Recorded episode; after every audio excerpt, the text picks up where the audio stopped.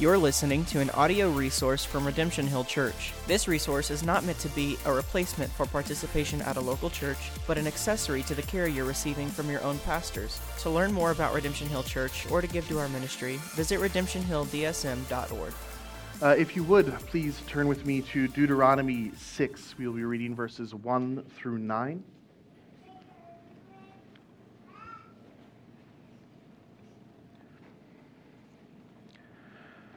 Now, this is the commandment, the statutes, and the rules that the Lord your God commanded me to teach you, that you may do them in the land to which you are going over, to possess it, that you may fear the Lord your God, you and your son, and your son's son, by keeping all his statutes and his commandments, which I commanded you, all the days of your life, and that your days may be long.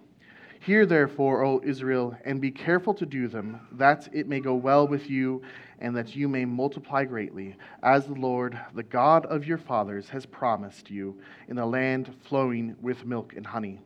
Verse 4 Hear, O Israel, the Lord our God, the Lord is one. You shall love the Lord your God with all your heart, and with all your soul, and with all your might and these words that I command you today shall be on your heart. You shall teach them diligently to your children, and you shall talk to them when you sit in your house, and when you walk by the way, and when you lie down, and when you rise. You shall bind them as a sign on your hand, and they shall be as frontlets between your eyes. You shall write them on the doorposts of your house and on your gates. This is the word of the Lord. Thanks be to God. All right, good morning, everyone. You may be seated. I never knew there were so many Iowa State fans. It just took winning a game for me to realize Iowa State fans exist. And so, good morning to you all. I'm a, as many of you know, I'm a rabid Hawkeye fan. And the deal is this if you don't know, Iowa wins. I get to wear my Iowa garb. Iowa State wins. And I got to wear this stuff. So, uh, first time I've ever worn an Iowa State shirt. I hope it's the last. Probably won't be, but it's a fun little, fun little game we have going on here. So, but it is good to see you all, regardless of what uh, paraphernalia you're wearing. uh, we have kids' sermon notes. We don't have Redemption Kids today, but we have the Restless Kids room right across the hallway. So, parents, if that does serve you, we pipe in the sermon right over there. Uh, totes are in the hallway as, as well. So, if any of that serves you, uh, it's all yours. Go after it. Okay, this is part two of a four part sermon series called All for Christ, or All of Christ, excuse me. Uh, as a reminder, we kind of paused our sermon series going through the Sermon on the Mount. And uh, these particular messages will lead up to our family meeting on the last Sunday of this particular month, which regular attenders and members are, are welcome um, to participate in and just kind of laying some of the foundational groundwork, kind of going back. Why does Redemption Hill Church exist? Why are we here, right? Uh, many times, and if you're anything like me, it's just easy to forget. And so it's good to pause occasionally and say, okay, what is the foundation of this church? Why are we here? So last week, I proposed to you a pithy little statement packed with, I think, a ton of meaning. It goes like this All of Christ for all of life all of Christ, for all of life, for all of the Des Moines Metro. So last week we looked at what it means to live all for Christ. What does it mean to go all in? All in. Not just partially in, not like 95% in. What does it mean to go 100% in for Christ? Uh, if you could not listen to that sermon because you're absent or serving in Redemption of Kids, I want to encourage you to go back and listen to that because that's foundational for what I'll be saying today, right? This is kind of building on top of, of one another. Uh, that message is the first link in this chain that's connected to a few other links. So last week was all of Christ, and today all for life. So I invite you to pray with me. I need God's help desperately this morning, and then we'll get into Deuteronomy 6. Heavenly Father, we thank you for your word, and my chief prayer this morning is that you would speak clearly to our hearts through this particular passage, this beautiful passage, this wonderful passage, this historic passage. These words, Lord, are meant to be impressed upon our hearts and to change our lives. So, to whatever degree I can help that process, Lord, I pray that by the Spirit you would empower me to do so. Uh, these words are just words on a page right now. But in the power of the Holy Spirit, Lord, you can help us see clearly. We pray this all in Christ's name. I don't know about you, but I, I constantly think about here and now, like what's going on right in front of me. On the one hand, there are situations and responsibilities that like need to be taken care of here and now. If the faucet is leaky, you got to go fix it, right? Um, if a student has a test on Sunday morning, you better be studying for that test on Sunday night. If I got a sermon to preach at 10 a.m. Sunday morning, guess what? I better get that done before 10 a.m. Sunday morning. Recently, I, I told a bunch of seventh and eighth grade students that they should not romanticize about their future. The Lord has called them to be faithful with what's right in front of them. Within the context of battling anxiety, our Lord Jesus uh, is recorded saying these words in Matthew 6. Therefore, do not be anxious about tomorrow, right? For tomorrow will be anxious for itself. Sufficient for the day is our own trouble. So, Christians must be grounded in reality, in the present, and learn to trust the Lord for daily provision. We saw that particular sermon going through the Lord's Prayer recently. But here's the question I have Is there a healthy way for Christians to think about their future? Is there a way to think about the future while living in peace in the present? I think so. I think there is a biblical approach to planning and preparing for the future. Perhaps a, good correlation is like financial planning. Like, if you go to a good financial planner, he will hopefully tell you how to prepare right now for 20 years from now. You invest now to impact the years that are ahead of you. Uh, the parable of the talents from Matthew 25 is a great example of investing in the future. I'm not going to read, read the passage, but here are the cliff notes. It's simple. If God gives you something, do not waste it. Don't waste it. You need to figure out how to cultivate and grow whatever God has given, given you. So, we need to see, the, see that action is taken in the present to impact the future. So, we read in Deuteronomy 6 a, a similar dynamic.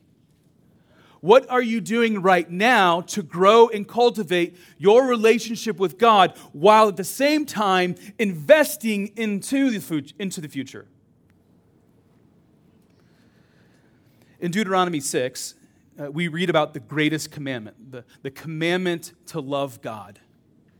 In Matthew 22, in Mark 12, we read our Lord Jesus teaching this commandment, and for good reason. At the end of the day, loving God and loving others is the fulfillment of the law. The law of love does not negate the law of the Old Testament, but the Old Testament law helps us to see what it looks like to love God and love others well. As we dig a little deeper into Deuteronomy 6, this formulation, uh, commandments, statutes, and rules, verse 1, verse 2, verse 4, and there's various pronouns uh, throughout the passage that go back to this particular um, this particular phraseology. We need to understand this within the context of God's covenant relationship with his people. A, a covenant, if that's unfamiliar language to you, a covenant is like a contract between two parties. In a sense, a marriage is a covenant contract between a man and a woman before the Lord. A man and a woman come together and they make an agreement. The reason why there are at least two witnesses is that they're supposed to keep the, the newlyweds accountable to their covenant agreement. The covenant between God and his people is a covenant of grace and of love. On the one side of this covenant, God will continue to show himself faithful to his people. You start reading the Old Testament and you just kind of go right through into the New Testament. That's what we see over and over and over and over again. God is faithful. That's the one side of this covenant. When you read the Bible from beginning to end, it is about big picture. God is faithful to redeem and restore his people. This is a covenant of grace. On the other side of the covenant are God's people. And the promise God's people are to make in return is to exclusively love God. I intentionally use the word exclusively because the temptation for God's people during the time of Moses and today is to love God and a whole bunch of other things, right? We worship God and then we worship other things, people, or other gods, a little g. Like, don't get me wrong, I'm, a Rabbit Hawkeye fan. There's a temptation to love, you know, my football team, but you can pick the thing for yourself. And what we read in Holy Scripture is that we are to exclusively love God and God alone. That's the agreement we are to make. What the Lord asks of his covenant people is exclusive worship which bears through, fruit through love. But there's even more going on in Deuteronomy 6. God is not content with you only loving him, there's more going on. God calls his people to pass down the commandments. God is calling his people to pass down the stories from one generation to the next. What we see in this passage is that your faith is not solely expressed in the confines of the place you do devotions. Like when you wake up in the morning, you grab your cup of coffee, and it's just you and the Lord and that cup of coffee and your Bible, right? Your faith is not solely expressed in isolation. It's good, go do your devotions, that's great, but clearly there's way more going on. There is a reason why the church is a corporate gathering and not you sitting in the living room looking at a computer screen. But you are a person who is connected to a, to a natural family and also connected to a, a spiritual family. And within these contexts, you're called to share, pass down the words and deeds of God. I'll make this point in, in another way, and then we'll see some of the details of Deuteronomy 6. Radical American individualism, which all of you have grown up in, right? Most of you have grown up in this context. Radical American individualism is not biblical it's not biblical. Nowhere in the Bible do we see a man or woman of God disconnected from the whole. A reason why, a reason, but not the only reason, a reason why an individual is not disconnected from the whole is so that God's covenant of grace and all that it entails is passed down from one generation to the next. Deuteronomy 6, the most recited passage in the Bible, up there with the Lord's Prayer, has a multi generational focus. When I say all of Christ for all of life, there is a sense that we are considering the present and the future. You invest today for the next 10, 20, and 100 years from now. You need to consider what it means to love God now and what you're doing to prepare the people behind you to love God. Like we, we, all, we all can receive the exhortation we need to love the Lord our God with all of our heart, soul, and might. But along with that, in Deuteronomy 6, it's like, what am I doing to prepare the people behind me to do the same? I, I've said this before, and I'll say it again one of my goals as the pastor who is planning this church, um, the current pastor now, one of my goals is actually to work myself out of the job.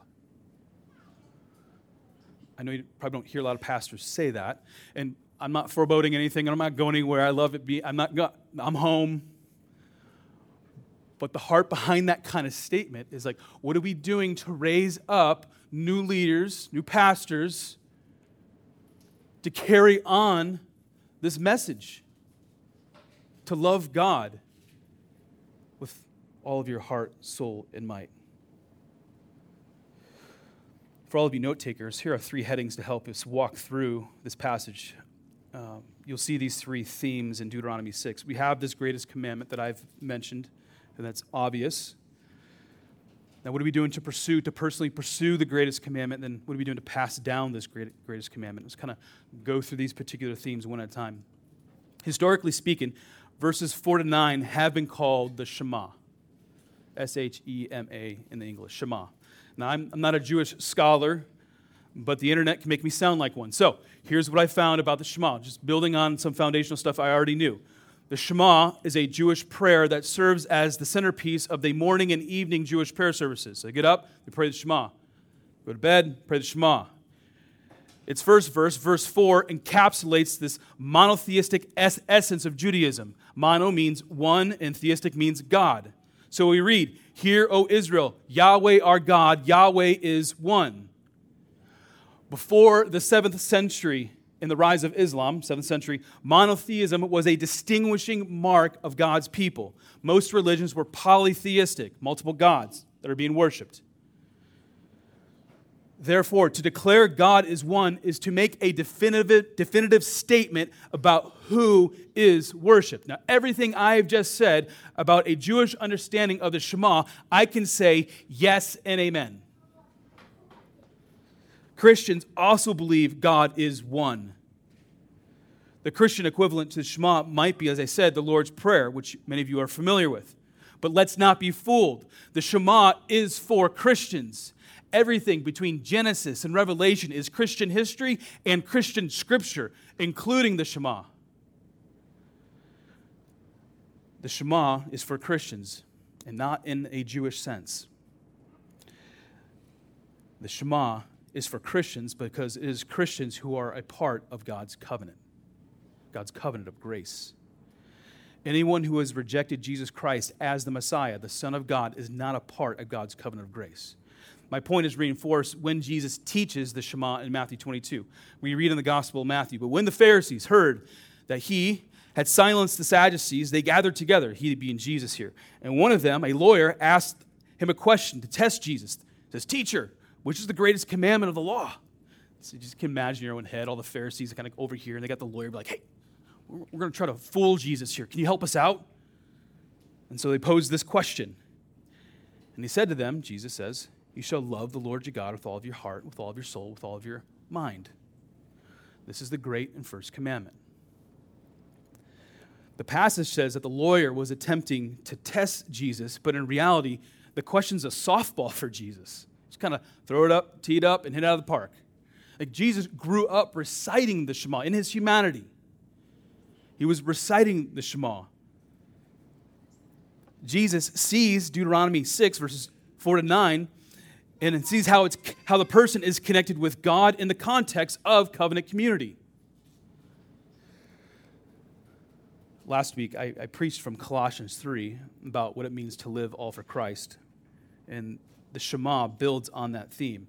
In Matthew 22, we read that within God's covenant, you are to love God with all of your heart, with all of your soul, with all of your mind.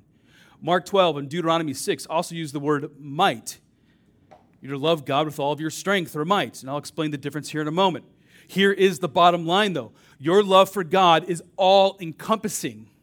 Your love for God is not limited to how you feel. And thank goodness, because I got such fickle feelings. Your love for God is not limited to your specific gifting. Your love for God pours forth from every fiber of your being. And here's some really good news it is insightful to know that your love for God is modeled off God's love for you. The uh, Hebrew word for love in this particular passage is ahava. Uh, ahava is conveying feelings and actions. The love God has for his people is like a love between a husband and a wife, or perhaps parent, a parent with their children. It's personal, it's intimate.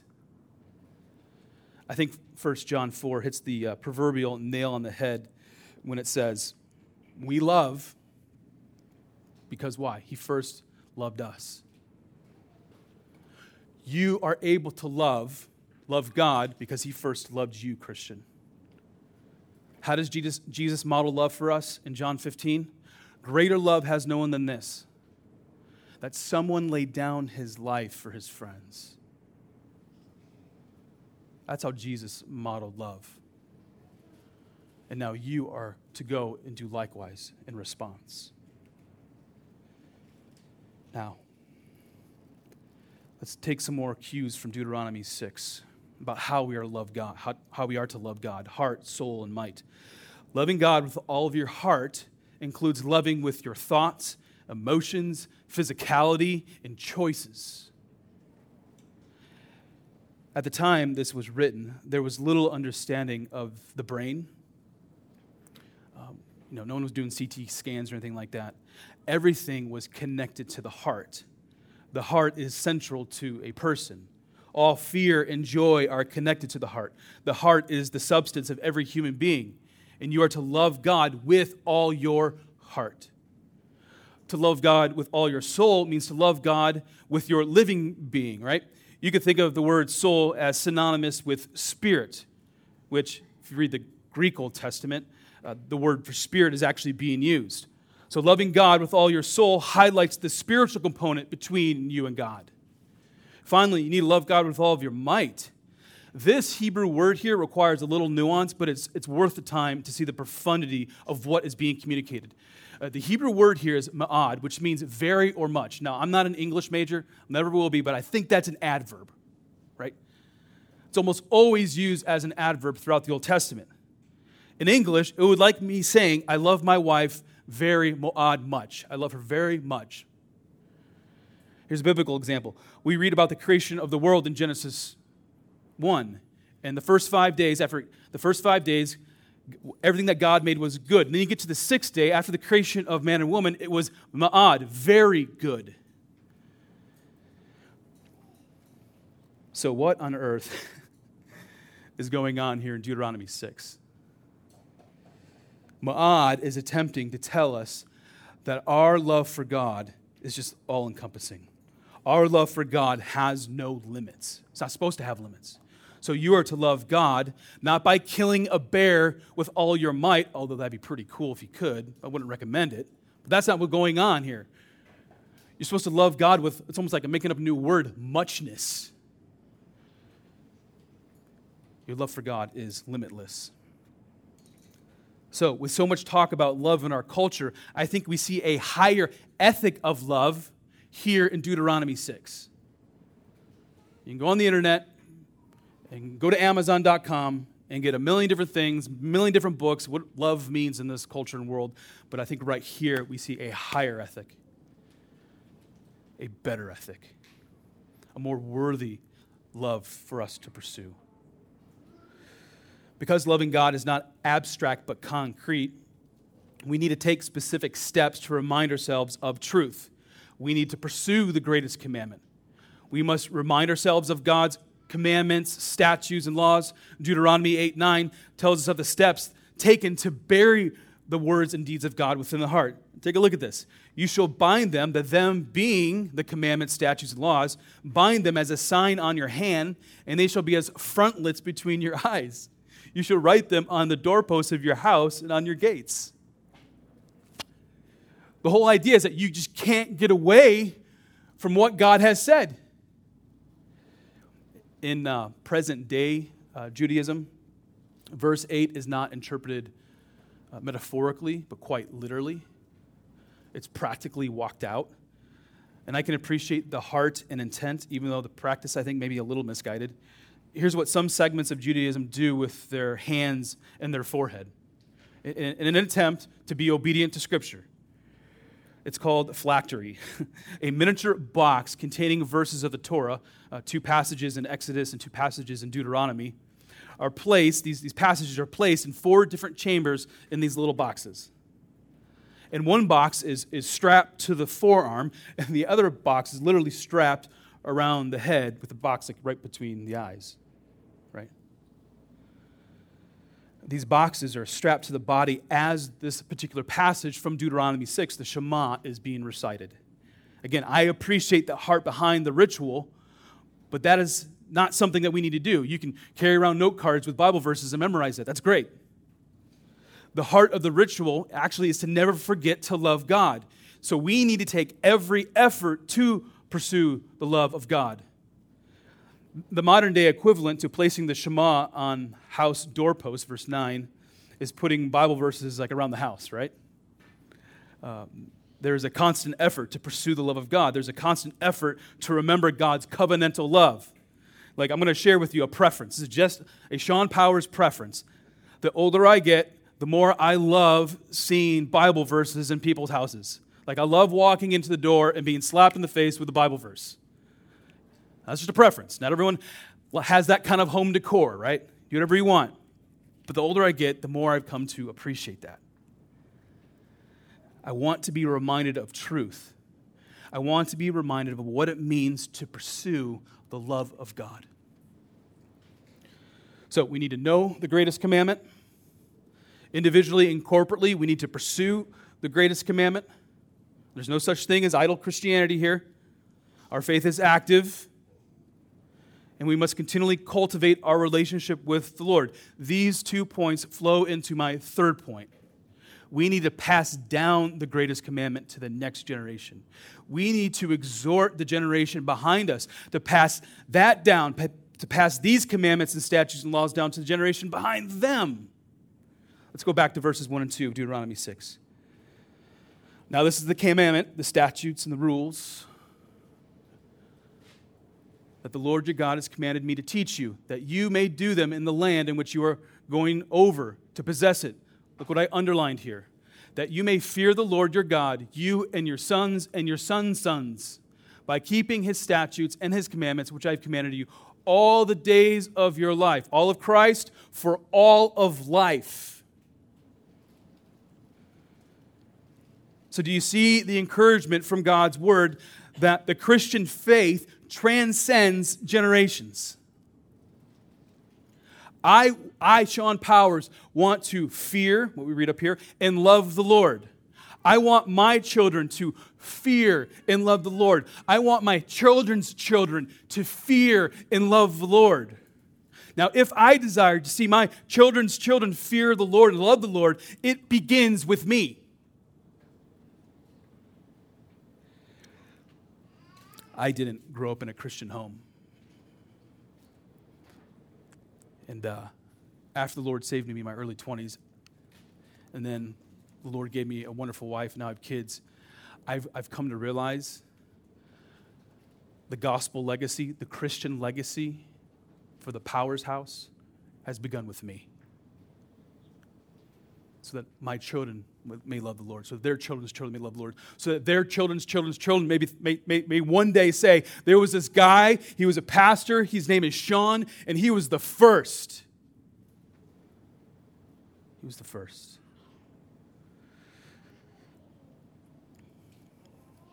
The point is made again in verse 7. You shall teach them diligently to your children. You shall talk of them when you sit in your house and when you walk by the way and when you lie down or when you rise. The, the them, the pronoun them in verse 7 is the commandments, right? And it is the obedience to the commandments of God that demonstrate a person's love of God. The inclusion of children, verse 7, suggests that the primary responsibility of passing down the commandments from one generation to the next is the natural family. So let's focus on the family for a moment, and then we'll consider what this means for the local church. Let's get real practical for a moment, parents. Parents can pass down the faith by regularly praying with their kids, right? Go ahead and be programmatic about it. Go ahead and pray before you eat and be spontaneous. My kids know this about me. Randomly, randomly I might be like, hey, come on over here. What do you want, Dad? We're going to pray. Right now? Yeah, right now. It's not dinner time. Let's pray. Be spontaneous. Parents can be reading the Bible with their kids. It could be one verse, one paragraph, could be an entire chapter. Parents can pass down the faith by modeling Christ like love to one another. Mom and dad, how you love one another matters. It's a reflection of Christ's love. Parents can pass down the faith by prioritizing the church and church activities. Now, I know this might be the pastoral thing to say, but test what I say against Holy Scripture. We tend to prioritize the things that we find valuable. And when church gatherings are not prioritized, then what is potentially being communicated is that passing down the faith is not that big of a deal. Parents can pass down the faith by sharing stories from the Bible. For example, share the story of Exodus when God redeemed his people out of Egypt. Share that story. You don't even need to open your Bible. If you know the story, just share it with your kids. Show what God has done and continues to do.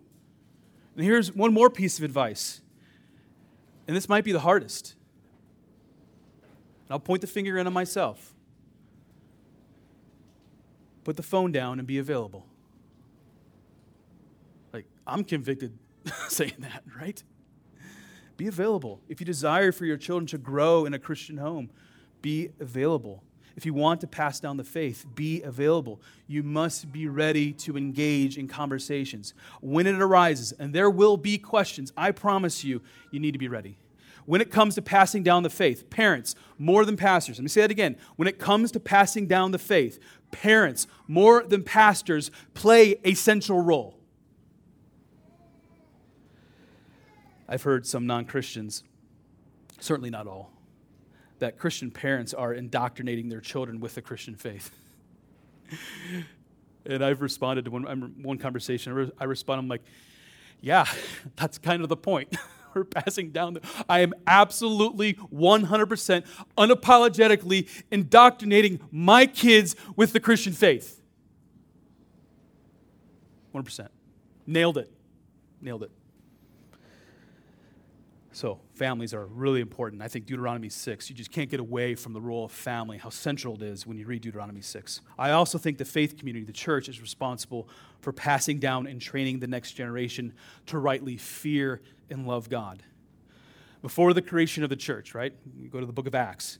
Before the development of the synagogue, synagogue's development probably 400 years ish before the time of Christ, before the building of the temple, families were actually clustered together Families were dependent upon one another for survival, for practical matters, for general support and spiritual support. The context in which God's people lived thousands of years ago is radically different than what we experience today. Today, autonomy and individuality are prized throughout our culture. And the church, in my opinion, has succumbed to the predations in this particular area of the culture. For example, I don't think it's a coincidence that with the rise of individualism within America, we have the rise of non denominational churches, churches that are disconnected from one another. And within local churches, right? We see there's a strong contingent of churchgoers who, who uh, place a strong emphasis in community outside of their local church. Uh, the 20th and 20th, 21st centuries, building off Enlightenment principles, have redefined the terms church and community and how they function. Therefore, you can see how a redefinition of church impacts the next, how the next generation is trained and taught. We need to return to a manageable sized faith communities where people within that community take interest in one another. We should want to care about the practical and spiritual matters of other people within our direct lives, right? We need to take interest in passing down the Christian faith. I've already mentioned that I've been teaching seventh and eighth graders uh, history and theology. And as we started class, I had them memorize this particular verse from the book of Jude. Beloved, although I was very eager to write to you about our common salvation, I found it necessary to write to you, appealing to contend for the faith that was once and for all delivered to the saints. It's the last part of this verse that, I'm, that I was focusing on. Jude writes this letter because he does not want other Christians to give up fighting for their faith. But how did they learn about the Christian faith? It was delivered to them from someone else, it was passed on. Someone passed it down to them. The truths of the Christian faith were not passed down via meme, it wasn't like a TikTok video. The faith was not passed down by watching a pastor 1,000 miles away on YouTube, right? And I know they didn't have that technology then, but I think it makes the point. It's, it's us, it's the church who passes it down. The faith is delivered from one generation to the next by the people in the home, by the people in the local community, and yes, in the local church. Of course, the local church is not only made up of families with children, there are widows, empty nesters, and single folks, single people. So the mandate to teach children and one another involves everyone, all of us. You know, I'm going to be very um, personal for a moment. My two girls have many older brothers and sisters in this church. And that thrills me so much. Many of you have taken interest in their spiritual development, that makes me so happy. My daughter's nodding. Yeah, it's true. I want you to share Christ with them. Last week, right after church, we had Redemption Hill kids. We had two to fours and five to nines in there. And right after church, I happened to poke my head in, and I was like, whoa, where'd all these kids come from? and I thought to myself, man, this is fantastic to see. But here's the deal all of you adults have a tremendous opportunity and privilege to train the next generation, to share the gospel with the next generation, to talk about the love of God with the next generation. And not, and not just in Redemption Hill Kids. It's when you're having each other over as families for dinner, right? It's when we hang out after church and we're all serving with one another. There are endless opportunities to share the Christian faith with the next generation. The Christian legacy in your home should not end with you. The Christian, Christian legacy of this church should not end with us. We are to pass down the Christian faith. We're to pass down the stories of the Christian faith. And we're to pass down why our stories are so important. Now, here's a story to end. You all have sinned and have fallen short of the glory of God. Every single person in this room deserves to be punished.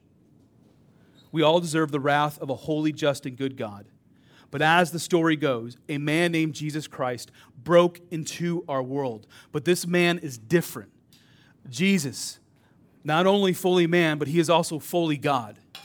Jesus is said to be the Son of God. And Jesus was born of the Virgin Mary with purpose. What purpose? To save his people from their sins. Jesus took on flesh to redeem all that is fleshly within us. And only the divine Son of God could live a perfect life. Only the divine Son of God could take the hard road to the cross and die for our sins. Only Jesus could take the punishment that you and I deserve. As a result, a great exchange has taken place God, because He loves you, Christian, gave over His one and only Son so that you could be forgiven and set free from the punishment and power of sin. But the story does not end there, does it? Jesus, the Son of God, has shown us His power over death and the grave. The Son of God is risen. And now we, the church, have an incredible privilege by, empowered by the Holy Spirit to be Christ's representatives here on earth. And as Christ's representatives here on earth, we can now declare with certainty. You can be 100% certain when you declare this. The Lord our God, the Lord is one. We shall love the Lord our God with all of our heart, with all of our soul, and with all of our might. We will pass down this message until the day we die or the Lord returns. Let's pray. You're listening to an audio resource from Redemption Hill Church. This resource is not meant to be a replacement for participation at a local church, but an accessory to the care you're receiving from your own pastors. To learn more about Redemption Hill Church or to give to our ministry, visit redemptionhilldsm.org.